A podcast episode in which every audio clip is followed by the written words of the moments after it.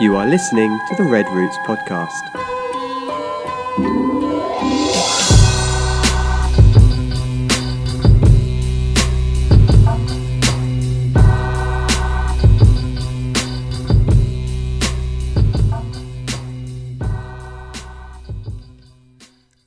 I almost said good morning.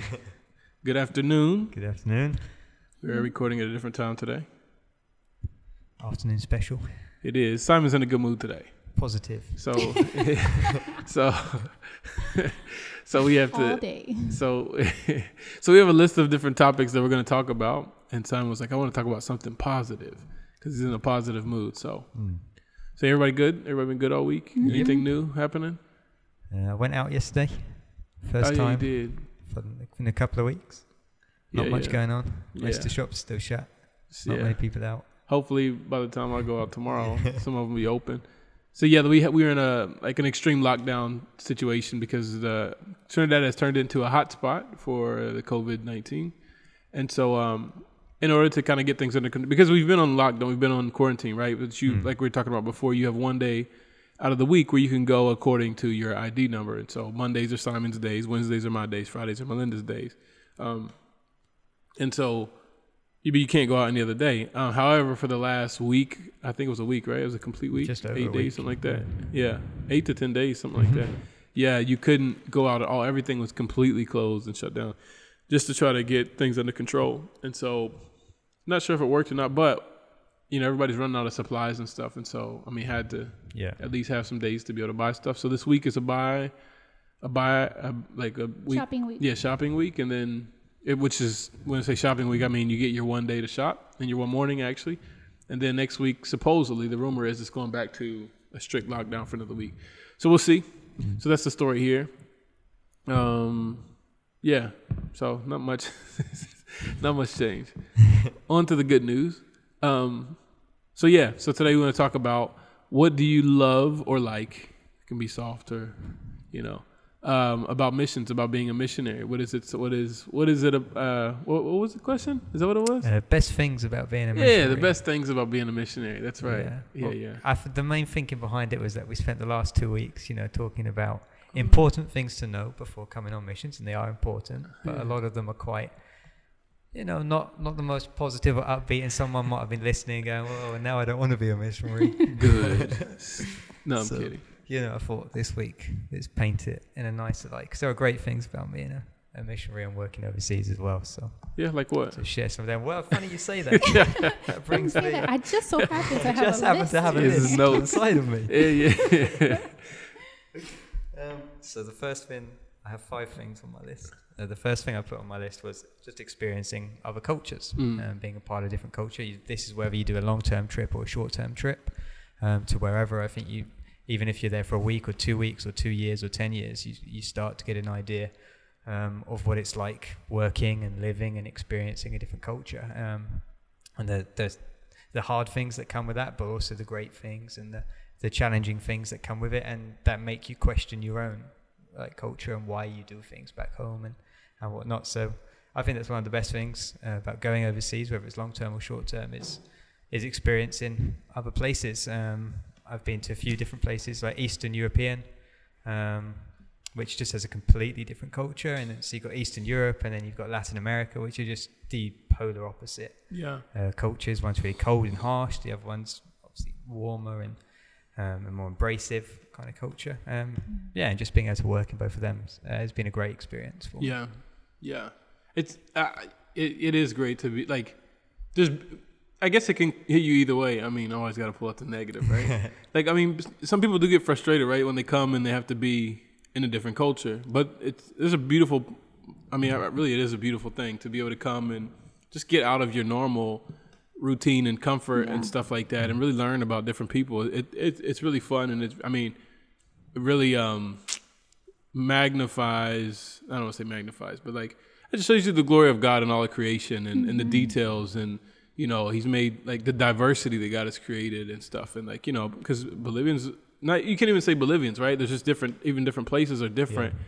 And so there's so many little details and different colors and uh and like uh, what do they call it uh, facial features and stuff like that and, and then obviously cultural stuff languages and and and and all all things like that. And you know, God made it like this, and it's something to celebrate and be you know to be happy about. But I, I guess I, c- I can see if you are from. Uh, fortunately for me, in this case, I'm not from a culture where I'm in the ma- majority. So I've never really lived in a place where I walked around and everybody looked like me, except for that one year I lived in the Dominican Republic, and uh, and um, but yeah, like so I could I guess that would be hard, like to come from a place where even if you don't consciously notice it, everybody looks like you or similar to you, not exactly like. It's going downhill fast. Uh, no, but you know, everyone looks similar to you and whatever, and speaks your language and same culture, same understanding, same way of thinking, more or less, right? Um, uh, obviously, there's uh, what are they called? Uh, subcultures that are different, but the, you know, in general, the cultures, and then they come to a, to be really thrust into a place where it's just a different planet. Like it's just a different planet. People don't talk the same language. They don't understand you. You don't understand them. The greetings are different. The greed. I mean, everything's mm-hmm. different. The the mm-hmm. diet, the food is different. Celebrations. Celebrations. The like you said, the climate is different. I mean, everything. People's reaction to different things. The the value system is somewhat different as well. Yeah. I mean, at its at its at its roots, right? Everybody values like life and family and stuff, but like just the way that's expressed is really different. And there's some there's beauty in that, right? There's mm. just getting to experience that and seeing it from different people, and it just widens your horizons in, in every way, and, and really points you back to. uh, For me, it points you back to Jesus. You know, like Yeah. oh, this is you know talk, talking about Paul in Ephesians writing about the walls of hostility, and there's all these, but and he, he broke all that down, and he's now he's the God of the Jews and the Gentiles, and so you get to come and celebrate with your Bolivian brothers, and you get also get to go back home and celebrate with your English English brothers or your Philly brothers or whatever you know whatever. And there's, I don't know, there's beauty in that, man. I think it's a really beautiful thing to be experienced. one of the blessings that missions, experiencing culture in missions, has given me is that um, it kind of um, like took away the blinders I had on my eyes regarding um, the Bible. Like, you really start to realize what is not gospel if it doesn't apply to all cultures and to all people and to all Yeah. classes. And so when you um, come into a culture where it's not like yours, it also challenges you to view the Bible through a different lens, Mm-hmm. which we should be doing anyway because it wasn't written to us like the times, you know, the period Yeah, wasn't literal sense. yeah, in literal sense. So so you have to um, we should be originally reading the Bible in a different time through a different cultural lens, but but we don't, you know, when we start off reading the Bible. Um, but it, it really does challenge you to say, okay, now is this scripture the way I have always interpreted and understood it? Does it apply to to this group of people here? And if it doesn't, then I need to reevaluate my understanding of this scripture Yeah. scripture. Yeah, and like I, I think that's a good point because like we tend to, yeah, we we do we we we taper. I'm not saying doctrinally, but we take we tend to taper the Bible to our culture. You know, I mean, eh, from the United States for us, obviously, it is. You know, we watched a video that it was one of those videos that people forward around and prayer warriors need to pray, blah blah blah. I'm not gonna say what the contents of the video were. It's not important, um, or what the subject it was. But what he said in the video is this guy is, is basically asking for prayer for you know situations in the United States government, whatever. This is important. But he says America, uh, America is God's only hope in the world, or something like that. America is God's last hope, and it just was, he, you know, he just said it in passing, but it was it's just such a stupid statement. Like I'm not gonna say ignorant. I'm not gonna say uh, you know. It's it was a stupid statement. It's absolutely stupid, and, and there's there's blinders there, and there's there is a supremacy issue there, right? And when you have to uproot from whatever you're from, anywhere you're from, you think is better than everywhere else, and there's again there's beauty in that because you cherish you know your roots and your your your um, nationality, whatever, as you should, as you should. God chose that for you. But when you begin to think that it's better than everybody else and you adapt this supremacist mentality, that's obviously more damaging than it does good. And I think um, uprooting yourself from that and living in a different culture, man, just really first, firstly, does reveal that Yeah. that you have these issues inside of you, and it sucks because you. You thought you were good, and like what you know, it just reveals like these. But th- then you are pushed to confront these issues, right? So you have to like you have to make a choice. And obviously, I mean, I would hope that the three of us have made the choice or are making the choice because it's a process of putting down our supremacy, whether it's American supremacy or, you know, English, whatever. It doesn't matter. Even Bolivian supremacy, right? If they, Bolivians move to the state, whatever, it doesn't matter across cultures and just seeing people as image bearers of God. And uh, like, while me enjoying being a black African American, I guess all African Americans are black, huh? uh, being African American from the United States, I can celebrate that, but I can also come in and fully engage Bolivian culture as well because I can celebrate, you know, that God has made them this way, this color, this, you know, the cult. Obviously, not the the, the sinful cultural things that every culture has, but mm-hmm. you know, what I'm talking about like just the natural so, so uh, celebratory things of the culture. Um, that that they do in the area, and so I can I can embrace both, and we've become such an either or place as we come, and so I'm from the United States, and so I'll come to Bolivia and I really like Bolivia, and I feel this this uh, this tension inside of me of United States versus Bolivia, and everything's a competition. Mm. And of course, my Bolivian friends are like, "Oh, this is the best chicken you've ever tasted," and honestly, in inside of me, I'm like, "No, it's not." You know, I, I had a, but and that's fine, haha, it's funny. But then it gets to deeper things, and you start really you feel the need to make a choice between which is better, Bolivia or the United States. And I'm completely honest with you, neither one is better there are things the United States has that are more enjoyable than Bolivia, but there's also things that Bolivia has that are enjoyable about the United States. And so just fully embracing that and just seeing, you know, like the I, I, I don't, like God's image bearers like literally bearing His image, but not all being the same. Like you know what I mean? Mm-hmm. Like the mm-hmm. diversity in that and the beauty in that is just really really cool thing. Mm-hmm. Really cool. So you had you had like four more things. Mm-hmm. We're just gonna do Simon's list today. You have a list? No, I had one point. Okay. you made it already? No. Uh, so some of them blend into others more, but not this one, not so much. Uh, so for me, not everyone enjoys this part, but I always look back and some of the things, some of the moments that I enjoy most about working overseas or uh, being in missions and things like that is when I just get things like just get it wrong when you just have a complete misunderstanding of a situation and so all you can do is end up laughing at it yeah. um, I'll share one story. When I was uh, a couple of years ago, I was working in Potosi, which was in Bolivia, completely different city, completely different culture, and I just arrived, so I had the really long flight from the UK via Spain and then to La Paz, and then from La Paz you had to get a bus to another city uh. called Oruro, and then another bus from Oruro to Potosi. So it was a uh-huh. really, really long, like 48 hours yeah, worth yeah. of traveling. Um, and the guy who picked me up dropped me off at the, the, the host family's house that I was staying with. Uh, we thought her son was going to be there, but his, his, son was away. He was on holiday for like a few days, so it was just me and her. Um, I got there at like nine, uh, no, about seven p.m. Seven p.m. in the evening. Um, she asked me if I'm hungry, so I was like, "Oh yeah, I'm hungry." She's like, oh, "Okay, I'll go get you some food." And so she goes out, and and she leaves me 7 p.m. And so I'm like, "Okay, this is good. I can unpack. I'll have a shower." Um, and it gets to 8 p.m. She's still not back. 9 p.m. She's still not back. 10 p.m. She's still not back, and I'm like, okay, maybe she's forgotten about the food or or, or whatnot. Because it's like 10 p.m. I was yeah, thinking yeah. UK culture, that's really late to be yeah. eating. Like I go to bed at 10 p.m. So I was just like, okay, something. Maybe I've misunderstood here. Maybe she doesn't live here, uh, and I'm here in this flat on my own. Um, I just brush my teeth and go to bed. So I got ready for bed. I brushed my teeth, got into bed. And like half an hour later, I could hear this little knock on my door, um, and the mum had returned, and she had this whole roast chicken and like chips and things in her hand, hand waiting. She was like, "I cooked it for you," and she like went somewhere else, got the chicken, cooked it, and things like that. And it was like half eleven or something. I just brushed my teeth and woken up. I was just eating this roast chicken at the kitchen table, and by that point I wasn't that hungry. but you're just like forcing it down. Even not hungry, and it's chicken plus carbs because you know it's yeah, rice yeah. and all the you rice know and, and, and fries. Yeah, and yeah. But uh, it was just like all these little situations that I'd never be in if I wasn't yeah. working overseas or yeah. or whatnot, and all these little experiences and, and funny stories that will, I'll always remember. Yeah, yeah and whatnot that you, that you learn and make. We were talking about that, and it's kind of it kind of it's not exact same thing. We were talking about this the other day with um, how people say sometimes to me like, "Oh, your life is so adventurous and whatever," and I'm like, I don't feel like my life is really adventurous. You just follow me on Instagram, and it looks adventurous on there. And me and Simon started talking yesterday. We are like, you know what? Our life is adventurous. Like the other night, like I was taking the dogs out, and here comes a giant anteater just kind of marching through. And I'm like, Simon, Simon. and like he doesn't hear me, so I text him. Like there's a giant I said something, there's a giant anteater outside. He's looking out the windows like, I don't see it. I'm like, it's right there. and it's like right, you know.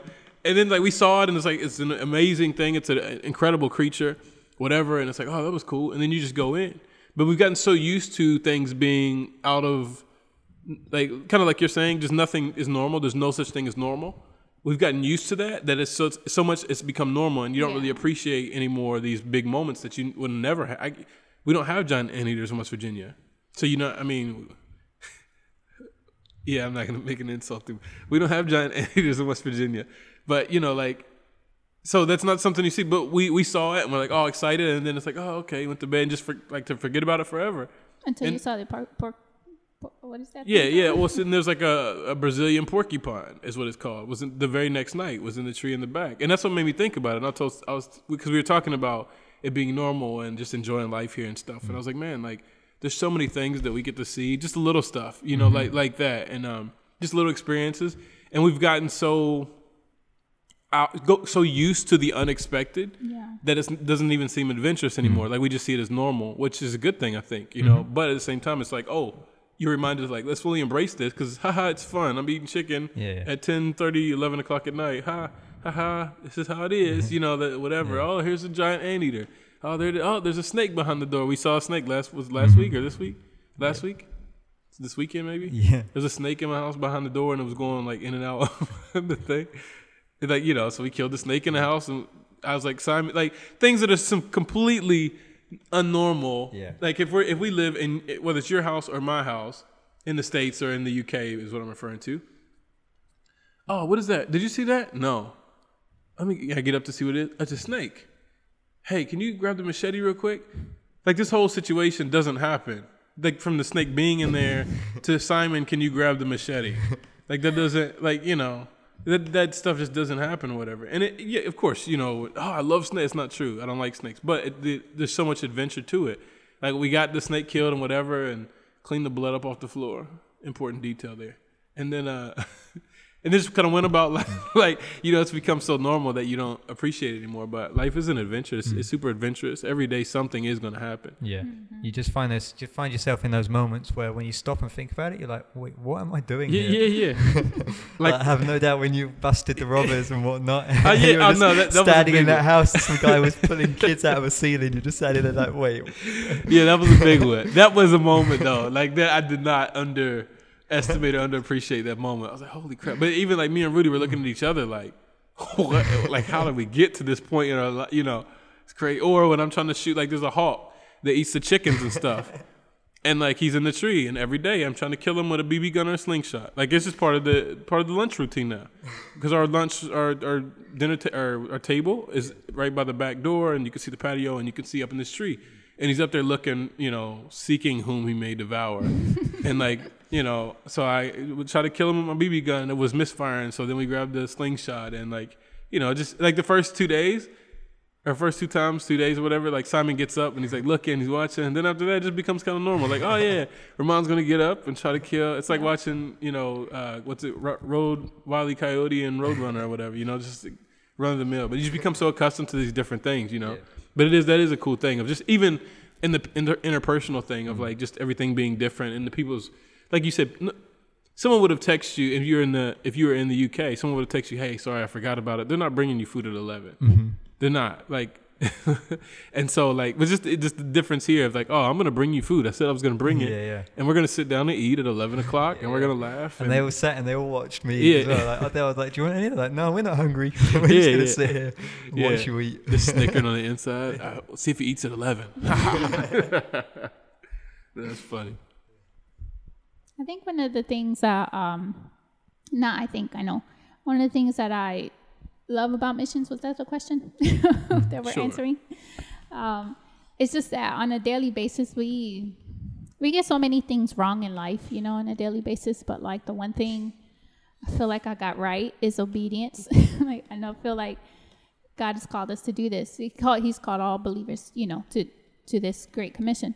Uh, but that we can actively and daily choose to do this, you know, to be a missionary and um, to make our days, our lives about about the Great Commission. It's just um, it's an honor, but not but it's an honor and um, it's something that I think kind of always have to remind myself because it's easy to um, become accustomed to that. You know, like oh, this is just life. But but like one of the things that I love is that we're being obedient to Christ, to the Word. You know, how many times are we disobedient? But it's like I know in this I'm being obedient. And I think I think like obedience. uh, There's two parts of like one is on your personal life level of being obedient, just in your individual thoughts and your the way you treat people around you. And I think that's a constant struggle because you're always tempted to like just lose your mind or whatever to have Yeah. faith in yourself. But on the organizational level or the work level, whatever your situation is, of like of moving your life and whatever, like definitely it becomes a habit, like obedience. And like I think in the beginning, man, we were just terrified because following Jesus always looks like walking on water. Mm. And like who wants to do that? Like we just like had we not had that story of Peter, we still don't think it's possible for being honest with ourselves because that's why we don't do it. But like if we hadn't had that story, we would never ever in a million years think to do that. Like, and I'm not talking about literally walking on water, but I'm talking about like every situation that he calls you to, moving to different countries or moving to neighborhoods where you don't necessarily look like you belong, or you know whatever the case may be. Uh, moving, having an option of living comfortable in the city center or living in in the center of the city, the downtown, I guess you can say, or living out in our neighborhood and whatever. And I'm not. This sounds like I'm bragging on us. That's not what I'm doing, but it just becomes a way of life. And it's an, I, this is more of an encouragement, I think, to other people who struggle with it. But like just like when you do it, it just becomes a way of life, and then you just you just go with the flow. I'm like, who cares? Like the things that I was worried about two years ago, that I was scared of, like I don't even care now. Like I'm I'm concerned about other things. It's not that I'm nothing like shakes me. Things shake me, but it's just not. But you realize like that it, you're growing, you know, mm-hmm. because it's not the same stuff that's shaking you.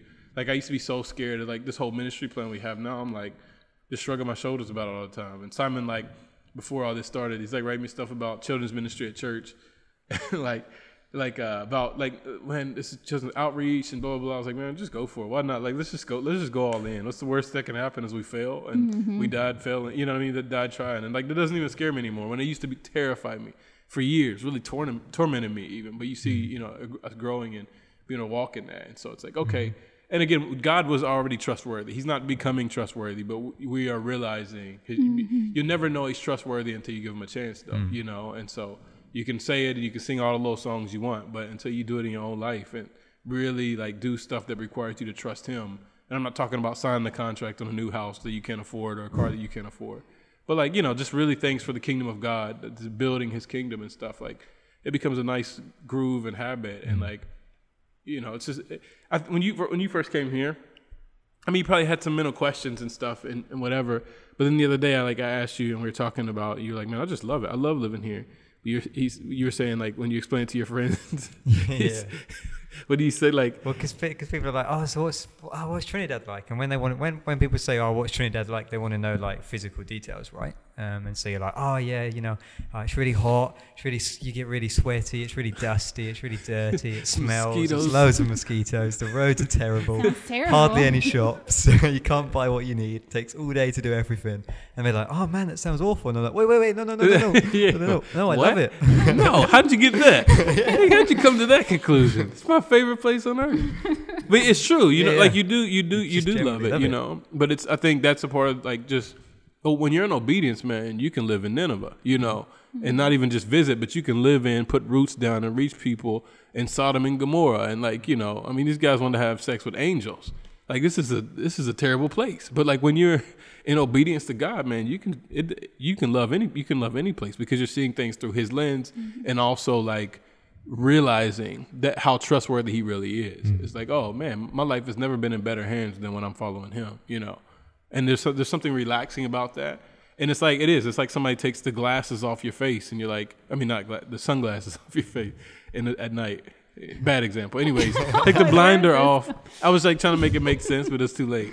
I already lost it. But like taking the blinders off your eyes, you know, and you're like, oh, you because before, before you were like, maybe it, this is dusty. It's a poor area. The roads have giant holes in them. There are mosquitoes everywhere. Blah blah blah blah. But now you're like, oh yeah, the roads are dusty. Blah blah blah. Yeah, haha, I love it. Yeah, you know what? like part of it now. Yeah, yeah, absolutely. It's a part of it, and it's not even like it's it. We were talking about. It's like it's one of those things that like I can badmouth it, but you better not ever like. eh, But I, like I'll defend it to the end. Like who you think you are talking about my city? Like with that supremacist attitude. Like, but you just said that that's me. That's can me. say it, I yeah. can say it. You can't. You know. You know, it's, it's what's funny is that in these circumstances, like the streets and the road conditions and stuff, someone could come and say, "Oh man, you know," but their heart just break for the poverty, you know. uh, but but I'm like, it's exciting, you know. What car is gonna get stuck in that pothole next? You know, who Oh, are you yeah, gonna yeah. have to pull And out? You, you hear them out there like, I start getting the stuff ready for like to go pull them out of the hole. Like you know, like because our road, like we have a um. This is we're way off topic, but who cares? Um, like so the road isn't paved, and and you know it rains and rains and like the the the trash truck is essentially a dump truck, right? Or the garbage truck. I don't know what you guys call it. Garbage Yeah, truck. garbage truck. I thought it was gonna be like a more professional name. You guys proper Rubbish vehicle. yeah, yeah. rubbish processing plant company. So they come and like they just have this huge truck and they get into these grooves and they drive down like they, they just make these huge. They're not potholes. They're absolute. They're ditches. They're just ditches in the road, and you can ride through them on a motorcycle because you can weave through them. But in the car, if you don't have four wheel drive, you're, I mean, you're not getting through. And people who don't know the neighborhood, maybe they're going to visit somebody or deliver something, they don't know, and they get stuck in these ho- these ditches because they're all over. They're really all over the neighborhood. They're on the next street as well. And in rainy season, it's worse. Like forget about it. Last year, I mean the the the clinic, the what is this? The Ministry Hospital. Miguel's the president, so they have a, they have an ambulance vehicle, which is a Toyota Land Cruiser, and then we have um, our Nissan Patrol. That isn't if you live in the states, you don't know what that is. But anyways, they're SUVs. And like so, last year, I mean, I can't count the times that we we were pulling people out of these ditches and stuff. And but it becomes part of the adventure and part of the fun, and like, and it really honestly opens the door to be able to get them. Like Ephraim, the guy that lives out front, he's a what do you call that metal worker? Like he's a mm-hmm. welder. He's a welder. Yeah, that's the word. Novel. he's a welder, and like so, the shop is like behind his house, and which is the even worse road. And like people will come and get stuck, and he, like now he has no problem coming over. Hey, Ramon, can you come pull you out? like yeah, you know, and just bring it, these things bring bring us together, and because we're all, mm-hmm. I think they appreciate the fact, and this connects to that we're the book we've been mm. reading and stuff. Anyways, um, but it's like we we live here too, and we identify with them in the issues. These are mm. our beat up roads. So we, you know, we help each other, and we're in this together. We're not coming from outside and being like, "Oh, look at those roads," you know. And so we've adopted the place with. The, it's like when you, if you adopt a kid, or when you get married, or when you get a roommate, or whatever the case is, you're marrying that person with all their problems, adopting the kid with all their problems, the good and the bad. And it's the same thing. Is like we love Trinidad with all of its problems, and mm-hmm. so when we give a physical explanation like it doesn't sound good, but like legit, like mean it. I mean it well. Like I mm. want, like this. I love it. I love it here, and it's not an act. This is not me. I don't gain anything by saying that. You know, I would gain more by telling you the truth. Like if it was the truth was different. You know, but um, like I, I love it here. Genuinely love it here. I don't love the roads, but that's just part. You know what I mean? That's part of the Yeah, yeah. package or whatever. And so I don't know, but like we're all in it together, and we it's, it, it has become an adventure, and the ditches and the holes and You remember uh, when the lady got robbed? Um, they stole her purse. And Mm-hmm. Yeah. It wasn't for that ditch in front of our house. The robbers would have gotten You're away. right. You're right. You're right. Somewhere down, like a few blocks down, some guy snatched the purse, and they're not from. They obviously don't live on our street because they don't know the road, and they were they snatched the purse, and I guess I guess she was on a taxi, and she told the taxi driver to chase them, taxi motorcycle taxi, and so we hear this motorcycle ah ah ah, and like you know, and you hear somebody screaming something, but you couldn't tell what it was, and you need to what in the world? So we everybody kind of wanders outside, and these guys like uh, they're driving through and they hit the ditch on the motorcycle and pop pop and fell and like they fell over on the motorcycle and they couldn't get it started. And they like the the taxi's getting closer to them as they're trying to get it started.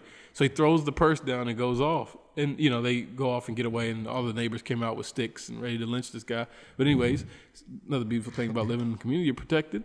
Uh, and so like you know it, i mean th- she literally did get her purse back because the roads are terrible.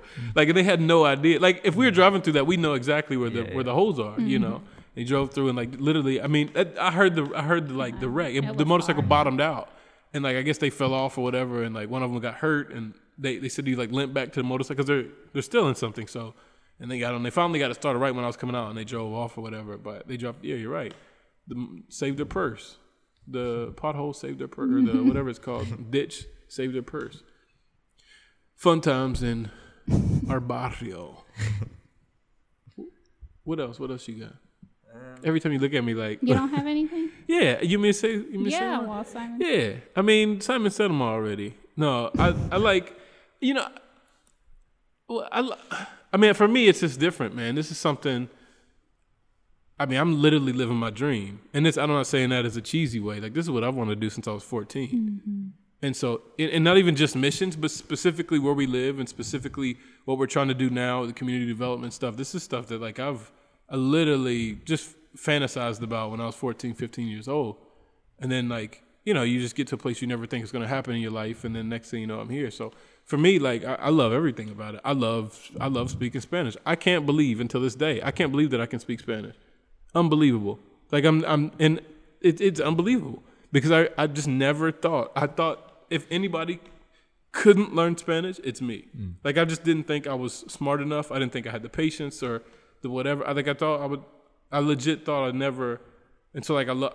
I don't know. I really do love everything about it. I love being able to speak Spanish. I love um, the dynamic between my my culture, uh, like African American culture, and this culture, because they only have one idea of American culture, and it's not. They don't know many. There's no African Americans come here, and so they don't have any encounters. And so like my, I'm very charismatic in Spanish, way more than I am in English.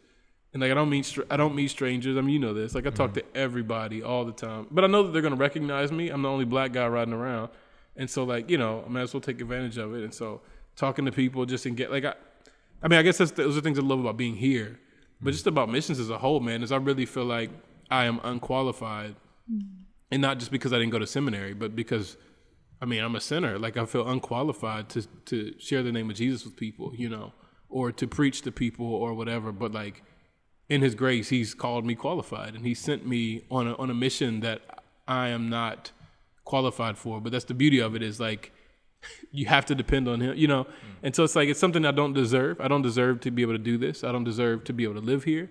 I don't deserve to be able to even know these people or to be able to, you know what I mean, to have any of these opportunities whether it's the church or whatever. Like I don't deserve any of that. And so for me, it's like the whole thing is just it's it's mind blowing. Like when I think about it, I'm like, man, I'm just in awe of His grace and mercy for me. Like how much you love me to choose me to be able to do this. Like, and that's why people are like, oh, I couldn't do what you did. And like in my mind, I'm always like, if anybody, like, if I can, I, I legit feel like, and I know there are some different things. We've talked about this on the podcast before, but I do feel like my natural feeling is if I can do it, anybody can do it, you know? Mm-hmm. And I, I, I don't know. I love, I do. I love everything about it. I love the language. I love just being in the, the culture. I love, I love riding a motorcycle. I love, I love being in a different country. I love my perspective, what my perspective has become in relation to what my perspective would have been had I never moved out of the United States. Not just left, but moved out of the United States. Way different. I love how apolitical I am. I'm, I'm I am into politics, U.S. politics specifically, but I'm very apolitical. I feel like like my, because I've stepped out and I'm not as uh, manipulated, I guess you can say, or or whatever. I'm not part of any gr- small group where I'm kind of like a, ch- a echo chamber. I'm, I'm outside of the echo chamber, so I feel I love the way that I'm able to view politics, and I feel like I have an unbiased opinion on political situations and issues. Um, I love how my heart is. I've developed more a heart for the community and the local church and the people that are just around me. And if you live in my neighborhood, then I love. I mean, I love everybody, but if you live in my neighborhood, like I love you, like personally. I want to talk with you. I want to like see you every day and wave and what. Like I love that. That's that's what this is. God has used me living here to transform me into that person because I wasn't always like that, you know. And I, I don't know. I, I, I, I genuinely and sincerely love everything about it except for the fundraising. I don't like that. But even like going back and when people ask about Bolivia and stuff, like I love it. I love when people ask questions. I love, and it's funny, like that's what people. Sometimes my friends will be like, "Man, why you post?" I mean, they're saying joking ways. Why you post so many animals and stuff on Instagram? That's what people want to see, and I want to paint. I don't want to take pictures of dust and mosquitoes. So like, or the temperature every day, you know, posting screenshots. And so I, I want to paint, you know, Trinidad specifically, but Bolivia as a whole, in, in a beautiful light, in a in a good light. And I want people to want to come here, and I want people to love it. And so going back to the states and stuff, and people asking you about it, and typically it's always, yeah, I saw where you posted that alligator in your yard. I can't believe. Like I love, I love those conversations. I love it. Oh, I saw that such and such and whatever, and that's why that that's exactly why I do social media, and I would I probably wouldn't even do a lot of it if it wasn't you know what I mean such a tool for that. But I for me it's a chance to get to really show off uh, what what Trinidad has to offer and what Trinidad's about, and, and obviously what we're doing and stuff. Those are but those are like duties. Like I have to show people that, but like the cultural part and the nature part and stuff like that. I love being able to show that. And so I don't know, man. I I I, I sincerely and genuinely love everything about it. So it's like kind of an unfair uh, answer, but I love everything. Next part, you know what I mean? But like, but it's true. Like I do, I, I I love every aspect of it. I love I love living here. Like and I, it's that started with a choice. When we moved to Trinidad, and Melinda just said we made a choice. We're gonna love it. We're deciding to love it, but it was a choice in the beginning, and maybe it still is a choice. But that making that choice changed our lives. You know, that we're just gonna love it. Like we know that this place is not perfect. We know that there's a lot. Like the streets, the roads are awful. Probably the worst words in the country. Road, yeah, worst roads in the country, uh, hands down, probably. Um, and like you know we know that there's going to be a lot of different stuff and political foolishness and all this stuff but we just made a decision to love it and it's not now like i didn't know what it was going to be like when we made that decision but now it's not like oh I remember i gotta love Trin-. like it's natural like i love trinidad i love it like you know i don't know what the future holds but i mean i, I could I, I would not I, I could die here of old age and i won't be upset like oh but i never got to go to new york city again you know it's not i don't care like you know what i mean like I, I love it. I love what God is doing um, through us in the community here, but I love what God is doing in us as well. Like who's changing me into being, and like the person that God is changing me and being, the positions that He's put me in in the church and in the community and stuff like that are things that I, I literally thought that I would. I, I never dreamed or imagined d- that I would be able to like do this stuff, or that I even would want to and you know whatever. Like I said, this is all fantasy. Like and not the church part or whatever, but just like having an impact and living overseas. It was all fantasy when I was a kid, and then mm-hmm. now it's like reality. And on my down days, I just think about that. I'm like, dude, this is what you dreamed about. You know, this is what you. It's like a kid that dreams of making it to the NBA, and they get there and like, oh, you got to practice. Oh, I want to go to practice. Like, dude, you dreamed about this for 18 years. You know, like, get up, you work. You know, that's that's where I find myself a lot of times. But I, I do. I loved it. This. I mean, I'm living the dream. So that's that's just me. I know everybody's experience isn't that, but. I'm glad that we also get to not change the narrative, but shift it a little bit because, um, in regards to missionaries loving where they live, because uh, I've heard several, many times um, that the missionary doesn't necessarily like where they live and they're sent and they're being, they're just like sacrificing all of It's like a military deployment. yeah and, and and to be honest it it pulls on people's heartstrings. Oh poor him. He's causing you know making such a huge sacrifice. Let's support him. Let's get him through this. But when you live in a place and you love a place like it's harder i don't know if it's true actually but in my mind i'm thinking is it harder for somebody to say i want to support you so you can live your dream you know Yeah. versus I want to support you be- because everybody wants to live their dream and Yeah. would love to be supported in doing it, right? But but you know, it, it- it's a lot easier to say, man, let's support you because you could be back home working a great job, but instead you're sacrificing and you're doing this and you know living in that poor area and you know having to deal with robberies and all that stuff, you know. Um, so I don't know, but it's just cool that we get to say that we love it here and and that we have supporters that that love it too, that love that we love it. Yeah, yeah. I don't think like some people are like, oh, I couldn't do that. They see the snakes and stuff, having snakes in their own backyard, but that's a different Yeah. thing. But like, oh, I could never do that. But I mean, yeah, you could. Like, I mean, I think you could, but I think that I, I think I'm supposed to feel like that though. You know what I mean? Like. Anybody, when they're really good at something, they feel like anybody can do. I'm not saying we're good at missions, but if they're really comfortable doing something, then they feel like anybody can be comfortable doing it. And it's not true. It's just not true. Like you can ask a pilot, like, how did you make that plane do a, a barrel roll? Oh, anybody can do it. Like, you know, you killed 160 people or whatever, you know. I was wa- I was watching a, a tutorial, art tutorial, so that I could learn to do some stuff on my my iPad. And the the lady teaching the course was like, "Oh, it's so easy. Just follow these steps, and you you will be an artist in no time, right?" So I did this tutorial. I was like, "My stuff looks like crap." Like, oh, nice. That's a cool plus sign you drew. It took you an hour. To, Horrible. like, oh, that's a cool So, banana. Like, it's cool it's a sunset. easy for you, hard for others. yeah. But yeah, no, I, I think that's what it's supposed. You know, when you're doing what you love, man, I think it should be not easy. Easy is probably not the right word, but like, who cares if it's easy? You know what I mean? Like, who cares if it's hard? Like, I think that becomes secondary, which makes it seem easy because whatever the work that's required to put in, oh yeah, I'm gonna put it in because I want this to happen. You're passionate, you know. So I don't know. That's where I find myself. I love it. Cool. You got No, I think we covered all the things. wait, but you wait. I had, no, I had, I had a list. Of, I can read them out, but we have you'll Go through them and you'll be like, oh yeah, no, we have covered that. No, we have covered that one. What's the last two? Uh, being stretched and pushed in your thinking and working. We covered that. Semi. Semi. Um, Yeah. And then seeing God move, which is what Melinda was talking about. But what were you gonna say about being stretched in or see yeah, seeing God move, what were you gonna say seeing, Seeing, God like, move? just seeing God move in different ways um, and in different situations that you would never see uh, in in churches back home or whatnot, or Mm. where churches where I've come from. So just even like, so really like even, even to the small things of, and I know we've mentioned this before. Um, if we do an outreach event, if I do an outreach event, a Christmas fair or something in the UK, and it rains, everyone still comes regardless because it's we're used to it raining. Mm-hmm. Yeah, we yeah. put on a raincoat, we get in our cars, and we go. Like you wouldn't even you wouldn't even have to come up with a plan B in case it rains. Here we have to come up with a plan B in case it rains. It does rain. We're thinking, oh, no one's going to come, and then two, three hundred people come through the building on that day. And in in you know, I can't overestimate or can't overstate it anymore. People don't go out when it rains. Mm-hmm. Yeah. So the fact that that many people came out and came Yeah. to the event and things that you have Yeah. to look at and go, that only God brought those people, Yeah. you know, out of their houses Yeah. through us and enabled us to make those connections and yeah.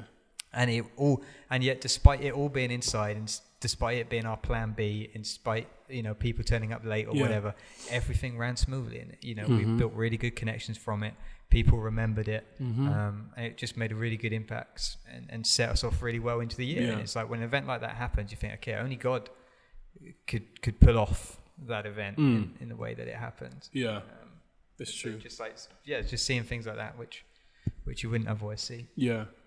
You still, I still, oh, not now because we're in quarantine, but like you can still see people in the community and they, they, they feel like they know you now. mm. Like they're waving. And I, I can't, you know, with names and stuff, man, I, like I meet a lot of people. And like I just identify people with what they do. The gasoline lady, the Chadake lady, the like it's always the you know, the guy, the tool store guy, the what's it, the hardware store guy. Like that's literally I don't say that to their face, but like that's I don't remember anyone's names. And everybody remembers my name. it's, it's so embarrassing. or but like version of your name. yeah, yeah, that's true.